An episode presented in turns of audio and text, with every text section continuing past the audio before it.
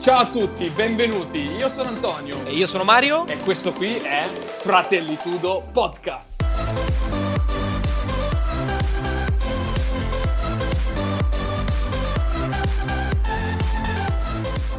Settimana del 22 giugno 2020, Fratellitudo Podcast numero 13. In questo episodio abbiamo parlato dei provvedimenti presi da Twitter e Facebook a riguardo dei post di Donald Trump, di come si sono evoluti i social network e perché la gente non interagisce più come prima con essi. Come sempre ti ricordo che lunedì sera alle 21.30 ci trovi live su Twitch TV, dove puoi ascoltare anche il pre-live e il post-live. Ma non ti preoccupare, qualora ti fossi perso la live e vuoi sentire la replica, trovi tutto sul nostro canale YouTube. Tutti i link sono in descrizione all'episodio. Ti ringrazio e buon ascolto. Bentornato a Fratellitudo Podcast, episodio numero 13, 22 giugno 2020. Quest'oggi parleremo di un argomento di critica sociale, siamo tornati eh, ai vecchi argomenti iniziali di critica sulla società moderna e sulla società attuale, diciamo. E volevamo commentare un, un, articolo e una storia che chiaramente è avvenuta da poco, che è il, il fatto che Twitter ha deciso di oscurare un post su Twitter, appunto sulla sua piattaforma, di Donald Trump, mentre Facebook non ha deciso di, di agire sullo stesso post. Quindi Donald Trump sappiamo benissimo che eh, utilizza Twitter come mezzo di propaganda, come mezzo di comunicazione per, con tutto il mondo. Eh, chiaramente il post che scrive su Twitter, poi il suo staff lo replica su Facebook, su Instagram e su tutti i social. È successo un fatto per cui Trump ha scritto uh, una frase in inglese che io vi dico e ha scritto quando iniziano i saccheggi si inizia anche a sparare. E questo è dovuto al fatto delle proteste per la morte di George Floyd, l'afroamericano che è stato ucciso da un poliziotto a Minneapolis. Twitter ha deciso di oscurare il post, cosa vuol dire che ha fatto un flag in cui dice che questo post incita alla violenza, però ha deciso di mantenerlo attivo perché eh, ritiene che comunque le persone debbano sapere, i propri politici, cosa pensano, cosa fanno e cosa dicono. Quindi semplicemente ha fatto un flag di segnalazione. Mentre Facebook ha deciso totalmente di ignorare il fatto che questo fosse un post di istigazione alla violenza perché non va contro le, le proprie policy aziendali. La policy aziendale di Facebook dice che qualsiasi politico deve, deve, mm, deve, deve scrivere comunque senza problemi le, i propri pensieri e le proprie azioni. Qui ci troviamo davanti a, um, penso, una, un avvenimento epocale. In Italia poi non, non, so se è stato marcato tanto, sì, se ne è parlato, ma come sempre non, non, poi non c'è questa grossa mediaticità che c'è magari negli Stati Uniti, perché è un fatto epocale, perché è una piattaforma social network che dovrebbe essere neutra, perché è come se tu vai in piazza nel tuo paese e dici quando iniziano i saccheggi si inizia a sparare, sì, una persona ti può dire che cacchio dici, però in generale tu lo puoi dire, non, non hai nessun problema. Invece questa volta qua c'è stata un, una sorta di rappresaglia da parte del, dell'ente, del, del, diciamo del, dell'autore, del proprietario della piattaforma social network. Mario, tu ti sei fatto un'idea su questa cosa, mm, giusto così per dare qualche spunto, poi ognuno di noi si starà facendo un'idea e questa è la cosa che noi vogliamo, che tutti si facciano un'idea su questo concetto, poi noi diamo il nostro punto di vista e vedi cosa ne pensi. Partiamo dal presupposto che i social network ormai, come hai detto tu, sono le nuove piazze per quanto riguarda di comunicazione.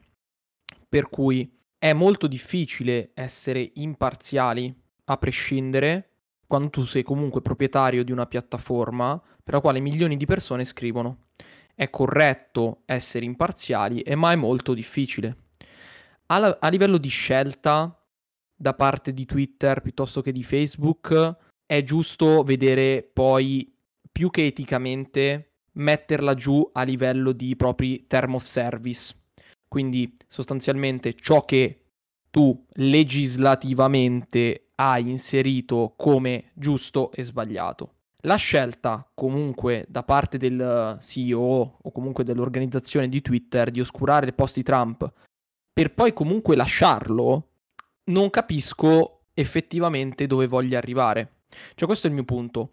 Tralasciamo il fatto che l'essere totalmente, come posso dire, neutro, appunto, all'interno di uh, una piattaforma così importante come Twitter è veramente molto difficile e possiamo anche parlarne assolutamente su questo argomento. Però proprio a livello di post, quello che voglio discutere è proprio la storia di questo post. Se tu reputi che all'interno del tuo term of service sia sbagliato e non sia tollerato, cancelli il post, non lo scuri dicendo il post incita alla violenza. Perché comunque all'interno di Twitter Term of Service tu dovresti avere una scaletta che indica meno problemi, più problemi, o comunque più problematico, meno problematico. Quindi hai anche un livello di tutto ciò che per te è più tollerato o meno tollerato. È giusta l'idea del dire il politico deve avere comunque la visibilità perché scrive sulla mia piattaforma, però un po' come pararsi il culo, perché comunque l'idea che Trump utilizzi la piattaforma Twitter come mezzo ufficiale dà grande reach, dà grande reach a Twitter. Quindi l'idea di oscurarlo per mettergli un flag, a mio parere, è molto debole, una mossa viscida, ok? A livello proprio di mossa mediatica, diciamo. Mentre invece per quello che ha fatto Zuckerberg, quello che non lo so se lo reputerei una mossa meno viscida e lasciarlo, ma perlomeno segue la stessa linea, cioè l'idea di essere neutro continua a tenerla a prescindere di quello che scriva giusto o sbagliato dietro la persona che è Mark Zuckerberg come CEO. Quindi si, tra virgolette, rifugia dietro i suoi thermoservice, secondo lui è a posto, a quel punto lì io personalmente, Mark Zuckerberg, posso dire che è sbagliato. Però i miei thermoservice della piattaforma che utilizzo sono corretti, a quel punto lì te lo lascio. Io voglio aggiungere un parallelismo con quello che era dieci anni fa l'informazione. Prima c'erano i giornali cartacei, cioè adesso i giornali cartacei praticamente non hanno più senso di esistere, ma prima la notizia l'avresti letta su un giornale cartaceo o su un telegiornale. E lì sappiamo già come sono schierati. Cioè, la, la, cosa è che concettualmente tu sai benissimo che un giornale è schierato a destra, un giornale è schierato a sinistra, un telegiornale parla bene di un politico, un, un telegiornale parla male di quell'altro politico. Quindi c'è già schie- uno schieramento ufficiale e dato proprio dai fatti. Adesso invece ci troviamo in un'era dove le informazioni si leggono su internet e internet dove è schierato? Cioè da che lato è schierato? Non lo sappiamo. Cioè decidiamo noi la percezione che abbiamo noi di dove sia schierato internet, ma in verità non dovrebbe essere schierato. Quindi io mi trovo in questo momento a dire che Mark Zuckerberg ha fatto la scelta giusta. Cioè, non, non, devi prendere posizione rispetto a un politico, perché io non, non, ho la certezza al 99%, ma penso che Twitter non abbia oscurato tutti i post di tutti i politici che ispirano alla violenza, perché già solo in Italia io penso che qualche scritta di Salvini eh, contro i neri e contro l- le persone immigrate, eccetera, penso che siano alcuni molto, istigati- molto istigatori alla violenza però non penso che Twitter si sia scomodato a oscurargli i post, oppure magari il post di quel del singolo che ha fatto qualcosa. Cioè, eh, diventa un po' delicata la situazione. Quello che ha fatto Twitter è stata una presa di posizione forse eccessiva, cioè ha, ha, deciso di schierarsi. Allora, se tu decidi di schierarti, decidi che il tuo social network è ufficialmente a favore di un partito politico. Cioè, se no, che senso ha eh, eh, fare questa cosa, se no da adesso, da questo momento che è il momento zero, tu devi monitorare tutti i posti, tutti i politici e andare ad oscurare, flegare tutti i post che secondo te sono eh, oscura, eh, incitamento alla violenza, altrimenti non ha senso. Altrimenti torniamo a quello che erano i giornali Sappiamo benissimo che se voglio leggere qualcosa di sinistra vado su Twitter, se voglio leggere qualcosa di destra vado su Facebook. Eh, ma questo non è, non è, la base su cui si fonda internet, non è assolutamente la base su Assolutamente. L'altro punto sul quale in realtà io comunque vorrei ragionare è un mio pensiero personale, ok? Però siamo anche qui per esprimere la nostra opinione. Al di là del fatto, giusto o sbagliato, al di là destra o sinistra, eccetera, anche noi ovviamente siamo su internet, non ci schieriamo in questo caso, seguiamo l'idea di Zuckerberg.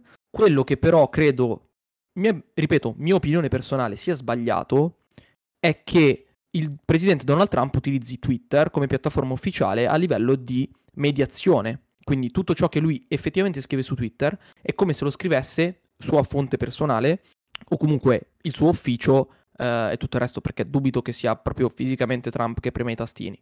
Non lo so. Però l'idea è che se tu reputi un social network come tua piattaforma ufficiale, ti, anche lì ti metti un po' alla mercé di una proprietà. E se, come dicevi tu, Anto, i giornali sono effettivamente schierati da destra o sinistra o quello che è, l'idea di nascita di Twitter non è quella di fare propaganda politica. Questo è il punto l'idea di utilizzare da parte del presidente Trump come mezzo ufficiale, secondo me, è una stupidata. È una stupidata. Perché, prima cosa, rischi queste cose qui, cioè rischi di essere oscurato da parte della tua piattaforma ufficiale, per il quale tu dovresti mandare comunicazione ufficiale a tutto il mondo. rischi di essere oscurato, perché giustamente la piattaforma è di proprietà di qualcuno, quindi può farci effettivamente quello che vuole. Mentre invece se tu avessi un tuo ufficio stampa che dà le tue direttive, obiettivamente, giusto o sbagliato che sia, sono le tue direttive, puoi fare quello che vuoi. E questa un po' è l'idea della società moderna, cioè l'idea di comunque di affidarsi a una piattaforma esterna, non tua, sperando che non prenda posizione. Sì, entra comunque il, sempre il gioco della propaganda.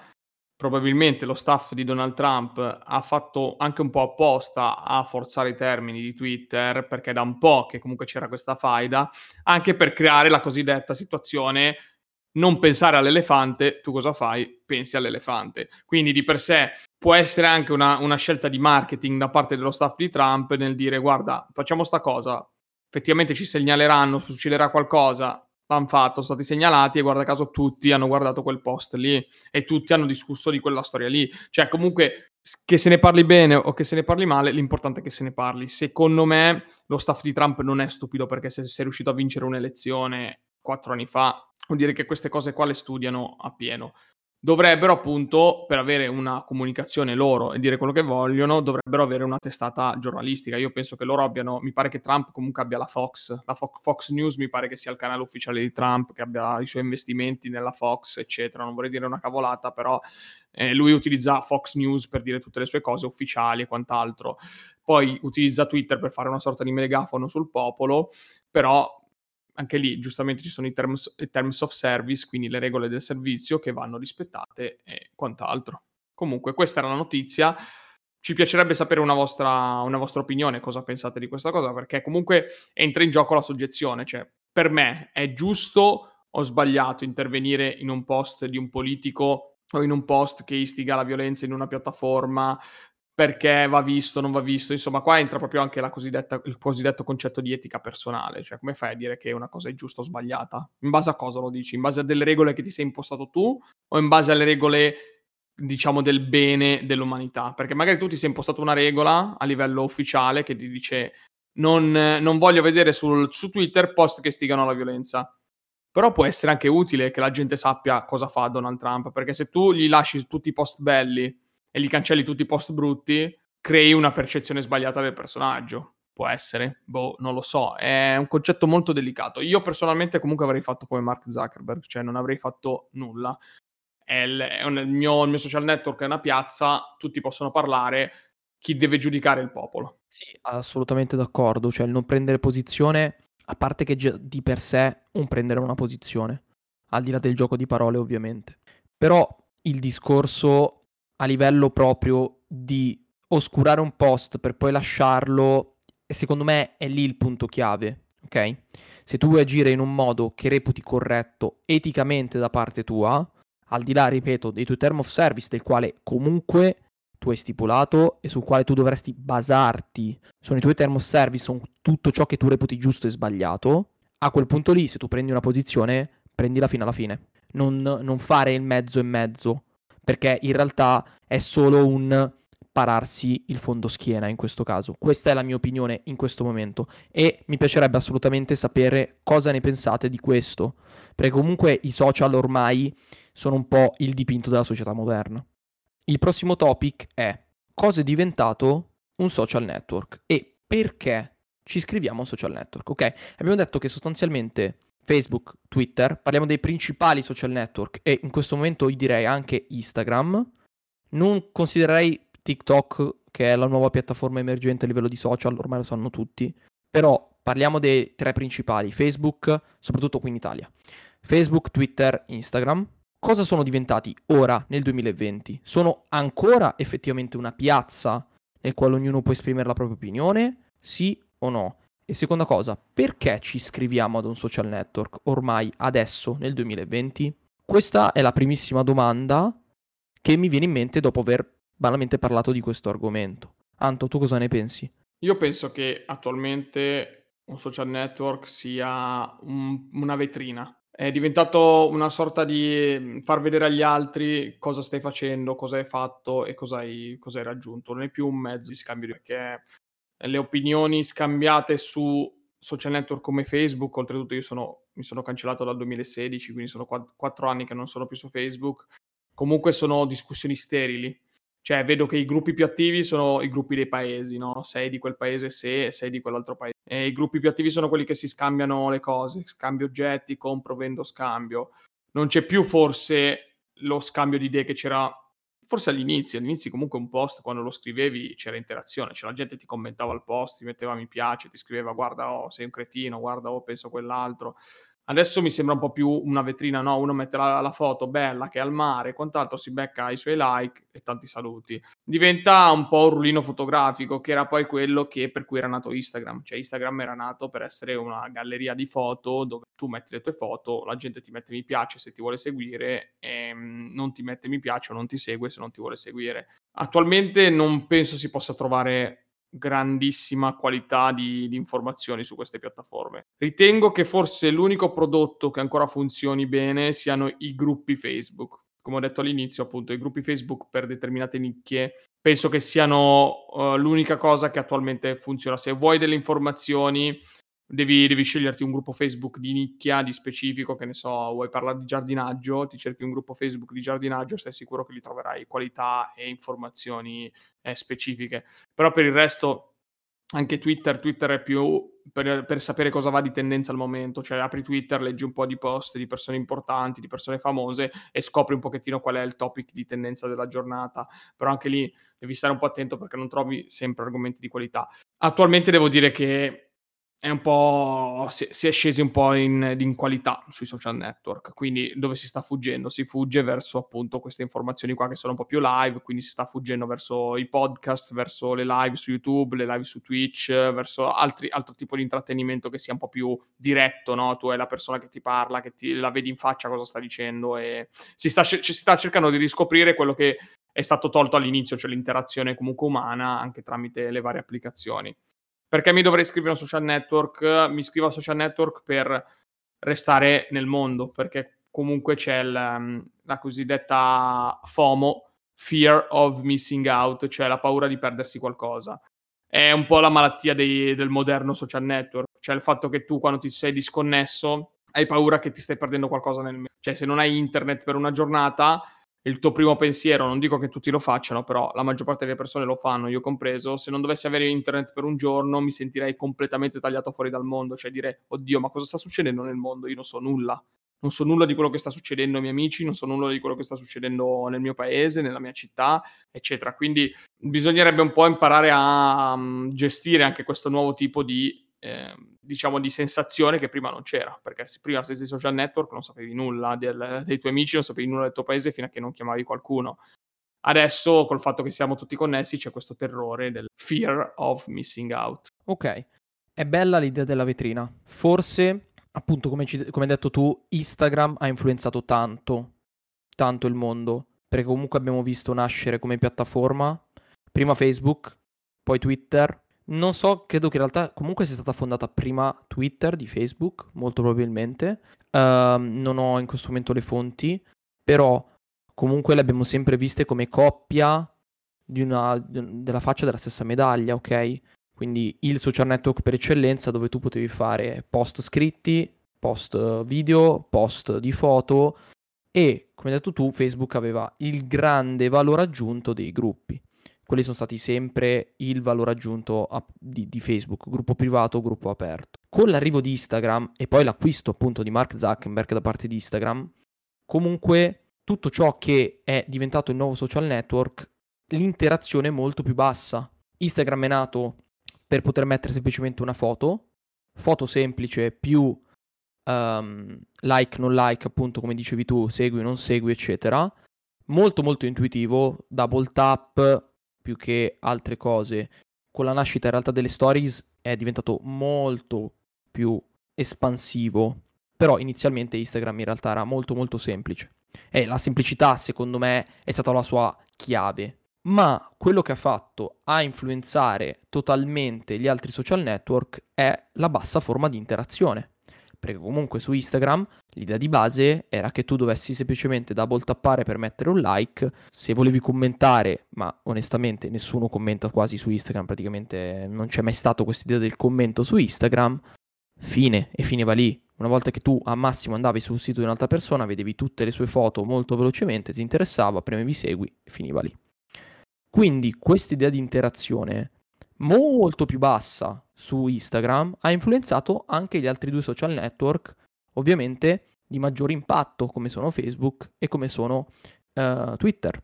In più, la mossa di Twitter di diminuire il numero di caratteri all'interno di un singolo tweet ha, secondo me, anche quello influenzato tantissimo, diciamo proprio l'interazione, parliamo proprio fisicamente dell'interazione degli esseri umani all'interno di un social network, perché giustamente tu devi concidere il tuo pensiero in meno caratteri, esattamente, devi esprimere lo stesso concetto che tu esprimevi magari utilizzando una serie infinita di, di ipotesi, di mh, mm, esempi, eccetera, in realtà devi, boom, metterli come statement molto semplice, chiuso e finito.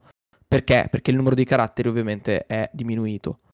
A quel punto lì, meno diminuiscono i caratteri, meno io scrivo, meno interagisco. Ok? Questo è il punto. Tuttora ti iscrivi a un social network, almeno a mio parere, va bene l'idea di essere tagliati fuori dal mondo, ma ti iscrivi a un social network per farti i cavoli degli altri. Ok?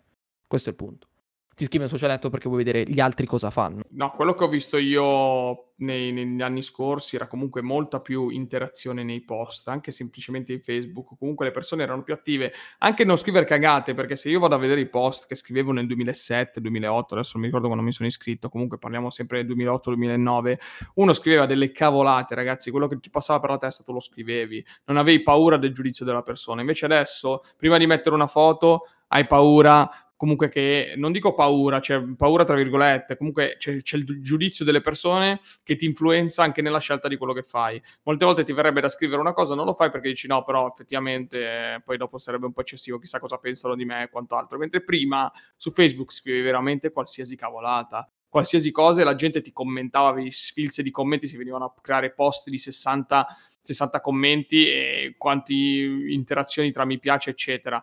C'era più era una cosa molto più diretta, quasi come, una, come se fosse una chat, una conversazione tra persone eh, reale. Poi, per non parlare dei, dei post mirati, no? quando facevi il post con la frase mirata a quella persona o quel, quell'avvenimento, quella cosa lì, ormai non si fa manco più quello. Cioè, ormai semplicemente tu metti il post bello la frase bella, la foto bella per far vedere agli altri che la tua vita è perfetta che è tutto a posto, che va sempre bene, ma nessuno mette mai foto brutte o, si, o spiattella situazioni brutte, cioè a parte qualche influencer che naviga poi sulla cresta dell'onda sul fatto che è depresso, eccetera. Nessuno delle diciamo, persone che non sono influencer fanno questo. E un'altra cosa emblematica è il rapporto tra follower e interazioni. E questo è veramente un, una cosa che è attualissima, ragazzi. Cioè, dateci un'occhiata. Voi vedete profili di persone che hanno milioni, milioni o migliaia di follower e le interazioni nei post sono bassissime, sono bassissime. Ma gli stessi, per dirti, Fedez e Chiara Ferragni, che secondo me sono in Italia gli indiscussi leader di Instagram italiani, loro hanno milioni di follower, ma se vai a vedere i post, comunque la percentuale è bassa. Cioè, non è... Tu, ti aspetti che se hai 2 milioni di follower, no, Chiara Ferragni ne ha 10 e passa, cioè io mi aspetto che, non so, quanti like, un milione, due milioni? Cioè, parliamo sempre, capito, di un decimo, due decimi, no? Niente, in verità stanno sempre meno perché la, la, la foto con più, più, mi piace su, su, Instagram mi pare che ha 3-4 milioni, quella dell'uovo, eccetera. E questo fa capire che non c'è tutta questa interazione, mentre c'è tanta interazione, funzionano cosa? Le storie. Le storie funzionano, le storie funzionano perché sembra quasi che ci sia un po' una, un contatto diretto con la persona che, che segui, con, con, le persone che segui, con gli affari che ti fai. Cioè io stesso comunque sul mio profilo quando metto una storia ho mediamente 150 persone che guardano la storia, ok? E ho 250 follower, 260 follower. Di per sé è una percentuale molto alta, ma se metto un post, le persone che interagiscono con il mio post sono 40. Quindi stiamo già parlando di un rapporto 1 a 3. E io ho numeri molto piccoli, perché chiaramente 260 follower non sono niente. Però sui numeri grandi questa, questa discrepanza si viene ad allargare. Perché non c'è interazione? Perché ormai non, eh, non c'è più quel, quella cosa che c'era prima di voler dare il proprio parere. Cioè, si è capito che alla fin fine il parere, il parere dato su un social diventa sterile, diventa nullo perché nessuno ti caga, nessuno, nessuno prende comunque in considerazione quello che dici. Allora, tanto vale dici perché lo faccio? Non lo so, non lo faccio. E manca un po' questa cosa. Effettivamente non, non, so a che punto andremo a finire con i social network. Per ora l'unica cosa che funziona davvero sono veramente solo le storie solo le storie e adesso stanno funzionando le live, quindi tutto quello che è una live su Instagram, tutto quello che è una live su Twitch TV, una live su YouTube, il post, il video, il, il commentino così sta, sta andando a scemare. Io sinceramente non so, non so quale sarà il futuro di queste, di queste piattaforme. Nel mentre che parlavi sono andato a controllare al volo quanti follower avesse Chiara Ferragni. Ne ha 20 milioni e sui post ha una media di 350.000 like. Ok? Non ho fatto il rapporto, onestamente, però capite che è un, un'influenza comunque molto bassa. Tu segui Chiara Ferragni, hai deciso di seguirla, quindi comunque di andare sul suo profilo e premere segui, perché questo passo l'hai fatto. Se ti compare una sua foto, non metti il like. Il discorso è, io capisco l'idea di volersi iscrivere a un social per farsi i cavoli degli altri e capisco anche l'idea del voler essere nel mondo perché è giusto. Sono d'accordo, se adesso tu non sei iscritto in un social all'interno della tua cerchia, comunque ti perdi moltissime informazioni, anche banalmente su gente che non vedi fisicamente di persona, ok? Ci può stare, come anche stato durante la pandemia, ci sono stati comunque due mesi di pandemia, non ci siamo visti e probabilmente non avete magari sentito neanche i, vostri conoscenti, non dico amici, ma dico i vostri conoscenti o colleghi di lavoro, eccetera. Ci può stare. E quindi il social accorcia queste distanze, ma accorciando le distanze diminuisce comunque l'interazione che tu hai tra una persona e l'altra. Perché? L'esempio banale è, possiamo portarlo, possiamo fare un po' di critica, ok? È stato che lunedì scorso abbiamo fatto una storia in due persone l'hanno vista quasi 200 persone all'interno di un sondaggio molto semplice nel quale tu potessi dire sì o no, ha risposto una sola persona. Su 200 una sola, nonostante come ha detto mio fratello in realtà le stories sono quelle che funzionano un po' meglio. Perché in realtà dipende in realtà, perché il, la visualizzazione delle stories è molto più un scroll, scroll, scroll, scroll e il numero aumenta. Sono d'accordo. Però il, l'oscuro motivo del come mai una persona si iscriva guardi, ma poi non interagisca, tuttora io continuo a pormi questa domanda, ok? Perché ti iscrivi ad un social? Per farti i cavoli degli altri? Se gli altri ti pongono una domanda, perché non rispondi? Sì, questo può essere infatti un caso studio, un cosiddetto caso studio, no? 250 persone guardano un post, guardano una, una storia dove c'è da interagire con sì e no, e una sola persona ha interagito, cioè una su 250. Questo fa una domanda, dice, ma se tu comunque l'hai letta, l'hai vista, l'hai intravista e quant'altro, e mh, mm, la risposta è no, perché tendenzialmente penso che eh, chi ha dato sì è perché ha, letto, ha, dato, ha detto di sì a quella domanda, chi dice di no ha semplicemente ignorato. Perché è ignorato? Cioè, st- stiamo perdendo come esseri umani la capacità di, di schierarci, la, sca- la, capacità di decidere? Può essere, eh? cioè può essere che il social network ci abbia reso la vita troppo facile. Perché prima quando una persona ti faceva una domanda tu gli dovevi rispondere in faccia. Adesso la domanda la devi fare su, sui social network, la devi fare sul post e tu sei liberissimo di scegliere di ignorare, no? Fai, fai la strada più facile, oppure commenti solo quando vuoi commentare, o eccetera. Cioè, di per sé vedo anche, vedo anche, ridotti i cosiddetti leoni da tastiera che commentavano sotto i post della gente, eccetera, facevano i casini, tiravano su i macelli. Cioè, ormai non c'è manco più quello. Ai tempi, veramente, su YouTube, ragazzi, io, quando, io seguo YouTube da quando c'erano le stelline, ragazzi, si dava 5 stelline su 5 si, da, si metteva il video sui, sui, favoriti per dare un favore alle persone. Vi faccio, vi faccio capire quanto tempo sono su YouTube. E ai tempi, ragazzi, c'erano commenti di ogni. Adesso boh, non so neanche se la gente commenta più su YouTube. Sì, sicuramente commenta perché è un social network che funziona, però stiamo un po' perdendo questa, questa abilità di, di, prendere una decisione, prendere, fare delle scelte essere preponderanti. Quindi direi che come critica sociale, questa qua la rimaniamo a voi, diciamo, perché non interagite nei post, cioè perché non interagite nelle storie, perché non interagite nei post. Se comunque seguite delle persone o seguite un progetto, come ad esempio può essere questo podcast, esprimete un parere. Ma la stessa cosa che faccio con eh, le persone che conosco. Se tu ascolti una puntata e mi dici non mi piace, perfetto, mi dici mi piace, meglio ancora, però dimmi perché. Cioè, devi darmi un, un sia tuo personale, perché ognuno ha proprio personale quindi devi, devi, devi, devi, darlo, devi iniziare ad importi nella società e dare, eh, dare questa, questa scelta. Sì, un po' in controtendenza con l'idea del non schierarsi da parte della piattaforma. Mentre invece se tu sei su una piattaforma devi schierarti. Questo è quello che dice mio fratello. Invece quello che volevo dire è che parlandone anche con, con un mio amico era uscita appunto questa discussione. L'idea di base che sosteneva sostanzialmente era che dietro comunque la persona che si iscrive a un social c'è sempre un limite che rapporta il suo anonimato, ok? Quello che esprimeva sostanzialmente che io mi voglio iscrivere a un social per farmi i cavoli dagli altri, ma, al conte- ma allo stesso tempo, questa è stata l'evoluzione secondo me di Facebook con, la- con l'integrazione di Instagram. Nel momento in cui mi iscrivo voglio farmi i cavoli dagli altri, ma allo stesso tempo voglio essere anonimo, voglio sapere senza essere visto, che è una cosa che effettivamente è vera ora in questo momento all'interno dei social. Ripeto, giusto o sbagliato che sia, comunque l'idea di dover interagire mi spinge a rompere questa barriera psicosociale, ok? E un altro pensiero che faceva, tra l'altro, un altro mio amico, non la stessa persona, è che più la persona mi è distante, più riesco a dare in realtà un'opinione. Lui portava questo esempio di eh, una pagina, in realtà di Instagram, per il quale dice fa niente, è una pagina, so che tra virgolette è un essere in fondo e che fisicamente non entrerò mai in contatto con la persona che ci sta dietro, personalmente parlando, quindi faccia a faccia, allora riesco a dare la mia opinione perché mi sento un po' più protetto nel mio anonimato.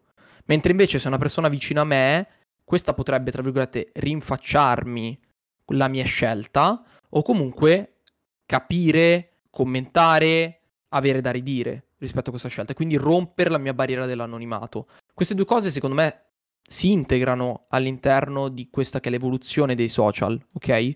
Perché comunque i social hanno avuto una grossissima evoluzione all'interno della società e le persone all'interno del social. Però comunque la domanda si pone lo stesso. Perché non esprimo la mia opinione? E con questa domanda direi che possiamo concludere questa puntata che è stata un po' critica, ma ci, ci, ci piaceva sviscerare questo argomento e far capire com'è la situazione. Direi di passare alla parte finale molto piacevole dei consigli del, della puntata. Inizio io col, col, mio consiglio che è una cosa abbastanza banale e semplice, però abbastanza interessante. Vi consiglio di guardare un video su YouTube o comunque cercare questo canale su YouTube che si chiama Riccardo Palombo è un divulgatore, diciamo, scientifico che parla comunque di computer, di software e di, di altre cose. Io sto seguendo i post che ha fatto su uh, Linux, quindi sistema operativo Linux che eh, va in contrasto col sistema operativo, diciamo, Windows e Macintosh e quant'altro. Ha fatto dei video interessanti, io stesso ho provato ad installare Linux sul mio computer, sono riuscito ad installarlo e adesso sto facendo dei, delle prove. Devo dire che come sistema operativo è molto più leggero di Windows, ha delle funzionalità un po' più carine e devo dire che ormai ci sono la maggior parte delle applicazioni che funzionano. Sto usando Discord senza problemi, sto usando altre applicazioni senza problemi. Dateci un'occhiata. Se non siete espertissimi in tecnologia, seguite i suoi video, lui spiega veramente bene, è molto bravo.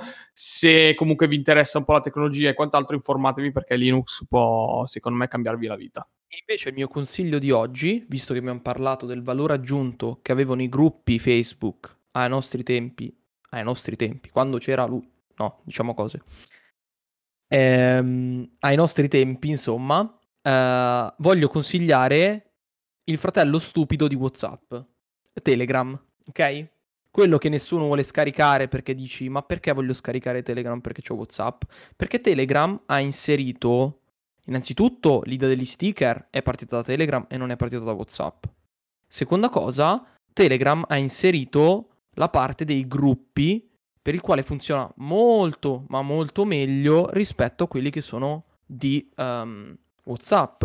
La parte gruppi, come anche la parte, tra virgolette, di gestione, se tu sei un influencer o meno, quindi come se tu volessi, tra virgolette, girare una pagina, funziona molto, ma molto meglio su Telegram è completamente gratuito. In realtà ai tempi si scaricava Telegram perché non si voleva pagare gli 89 centesimi di, di WhatsApp. Però Telegram sta prendendo molto molto piede anche grazie all'utilizzo dei bot. Quindi la presenza dei bot all'interno di Telegram ti dà veramente una mano perché c'è qualsiasi bot per il quale tu puoi fare qualsiasi roba. Quindi il consiglio di questa puntata è il fratello stupido di WhatsApp, ovvero Telegram. E lo consiglio anch'io perché funziona molto bene. Poi magari un giorno faremo puntata parlando di Telegram, che è un altro argomento interessante. Parliamo un po' di numeri del, del podcast sta andando? Abbiamo superato i 300 ascolti eh, in globale su 12 puntate fatte, quindi devo dire che stiamo, siamo contenti comunque di questo risultato. Non, di certo no, non abbiamo fatto il botto che magari uno si aspettava, visto comunque le puntate che abbiamo fatto, magari ma, mi aspettavo sinceramente un po' più di, di riscontro, però comunque devo dire che il, il progetto continua. Eh, stiamo preparando cose un po' più, un po' più interessanti però eh, siamo tutti e due impegnati lavorativamente, quindi diventa sempre un po' più difficile organizzare le puntate, però vi promettiamo che arriveranno puntate molto più di nicchia, molto più interessanti, molto più specifiche, quindi se siete delle persone che eh, genuinamente vi volete interessare a qualcosa di nuovo, volete aprire la mente, volete mh, mm, pensare a qualcosa di diverso rispetto alle solite cavolate che vi propinano eh, le, le, radio e le, le televisioni, vi consiglio di continuare ad ascoltarci. Questo è proprio un caloroso consiglio. Non, non fermatevi al primo ascolto, ai primi dieci minuti di puntata, ma trovate il, il, vostro tempo per ascoltare il podcast. Potete ascoltarlo veramente. Noi usciamo una volta a settimana, ma la puntata la potete recuperare anche dopo un mese, non succede nulla. Se stai ascoltando questa puntata dopo il 22 giugno, magari siamo anche un anno dopo, va benissimo lo stesso. Facci sapere con un feedback, veramente raggiungici sui nostri social network e quant'altro perché siamo veramente aperti a qualsiasi tipo di riscontro. Non mi dilungo oltre, faccio un grande saluto da parte di Antonio, ciao. Ciao da parte da Mario.